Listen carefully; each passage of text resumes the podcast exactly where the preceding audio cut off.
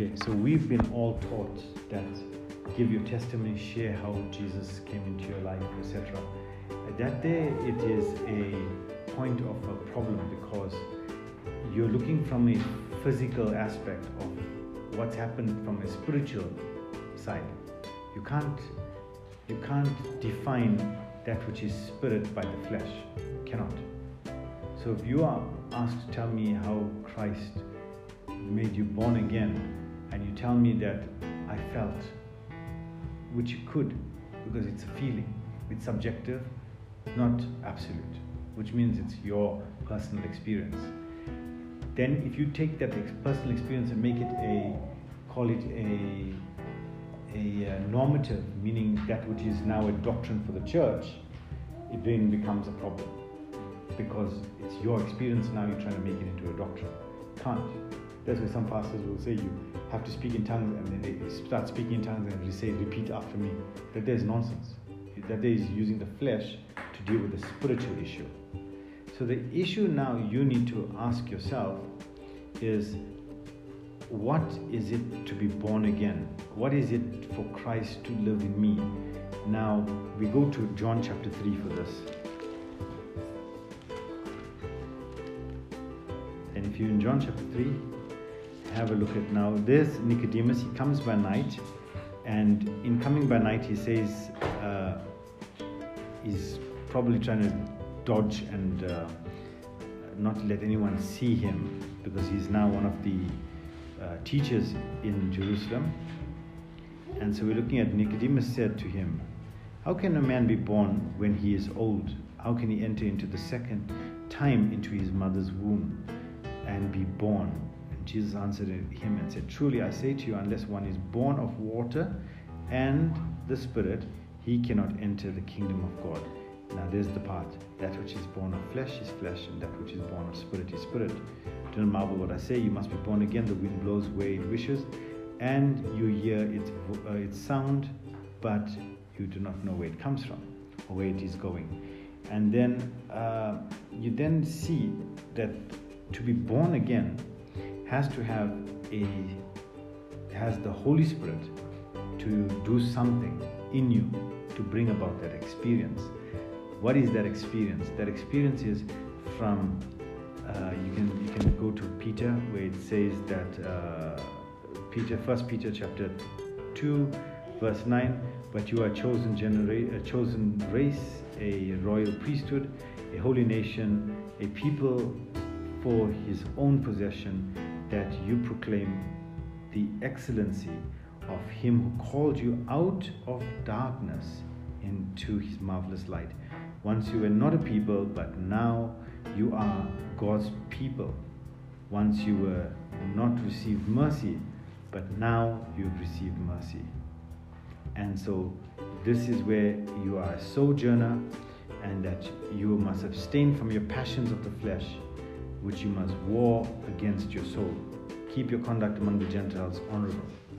Then you go to Ephesians chapter 2, and you're looking at it, it says that, and you were dead in trespasses and sins, in which you once walked following the course of this world, following the prince of the power of the air, the spirit of now at work in the sons of disobedience. So,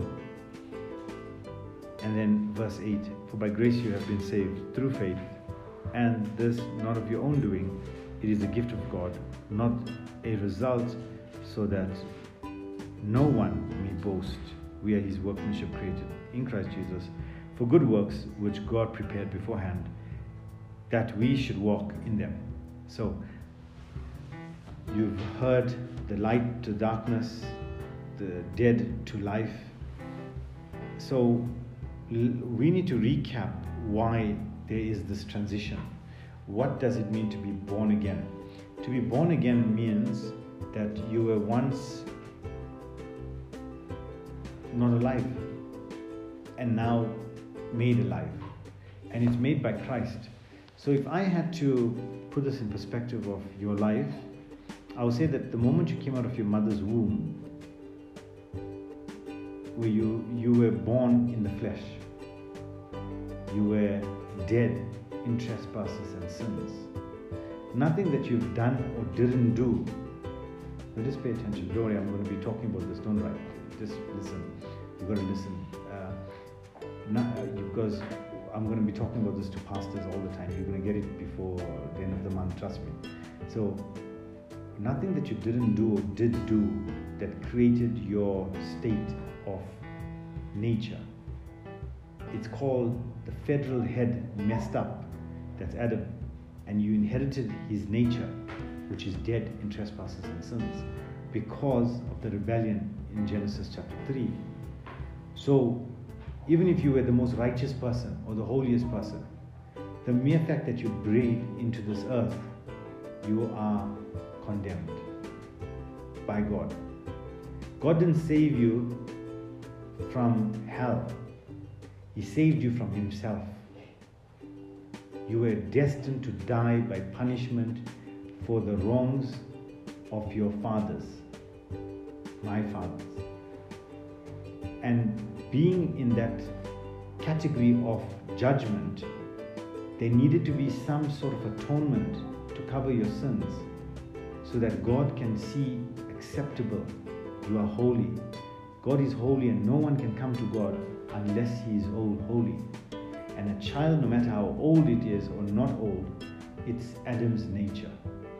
It's not taught to be uh, sort of bad, it knows how to be bad. It's taught how to be good.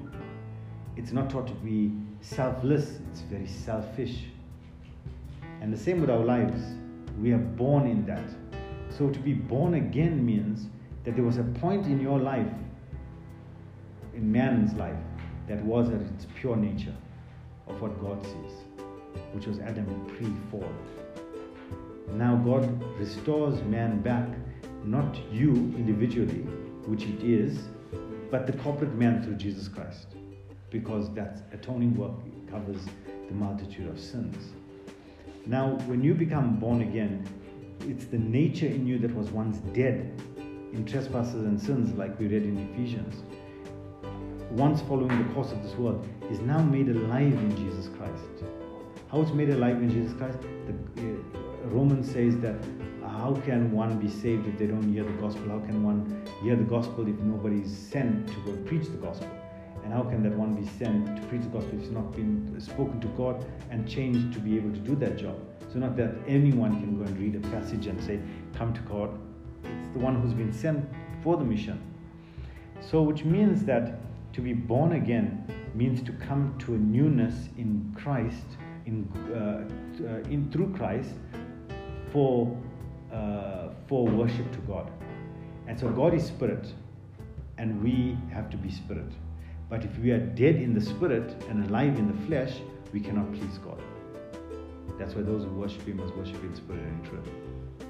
And so you cannot come to Him, number one, because you're dead. Dead men don't need medication. Dead men don't need resuscitation. Dead men is clinically dead. What they need is a miracle to get resurrected and to cry out, Daddy. This moment in the world when you were born, you saw your natural parents in the spiritual world, there were no natural parents. You were just a pawn in the enemy's game, used by the devices of this world, and your minds were taken captive, and my minds were taken captive. And God set us free. So, this is what it means to be born again. It means to your eyes have been opened to the spiritual realm, into seeing that what you once didn't see, you saw God. Now you saw Him. That born again experience, Bible says that sin now has no dominion over you. Nothing. So, what does it mean in your life now? It means, are you born again? Are you, do you know God? If you don't know Him, you're not born again. You, can, you think you can come to Christ. How? As a dead man? If you're dead, how can you come? You can't even walk. You're sitting in the coffin. You're waiting to be put into the ground even so, you stink of death. So, unless God calls out from the tomb and says, Lazarus, come forth, then only can you breathe again. And have you been called forth, or you're still in the tomb? That's the heart of what it means to be born again. That's the point where you cannot pretend. You have to be born again or dead. And so, if your ministry is built up upon who you are by acquired knowledge, by service to God, by praying, by worship, but not by the nature transformation, We're still dead in trespasses and sins and need to be made awakened. That's the fundamental basis. Without that, you can never please God, and you are suffering fear and judgment because the scriptures say that those who fear fear punishment because they understand that their time is coming. And if you are not born again, you are and will be in line for judgment. But if you are born again, then you can rest assured that your life is in Christ hidden, the hope of glory, the one that will, will be give, will be soon revealed, and that the deposit of the Holy Spirit in you as a seal will come to fruition to say, This is the child of God. Because by the fruits you shall know them, uh, His Spirit bears witness that we are the children of God. So, those are the fundamental issues. So, even before your hands decides to work for the gospel, your heart needs to be reformed for it. And if it's not, then it's religion and you may have the form of godliness, but if you have no power, it's dead. So, plenty people can start churches, plenty people can do good things for God, but that's not what God wants because then you nullify the work of Jesus Christ. If God wanted, He can send the angels to go and preach the gospel, but He's chosen mere man.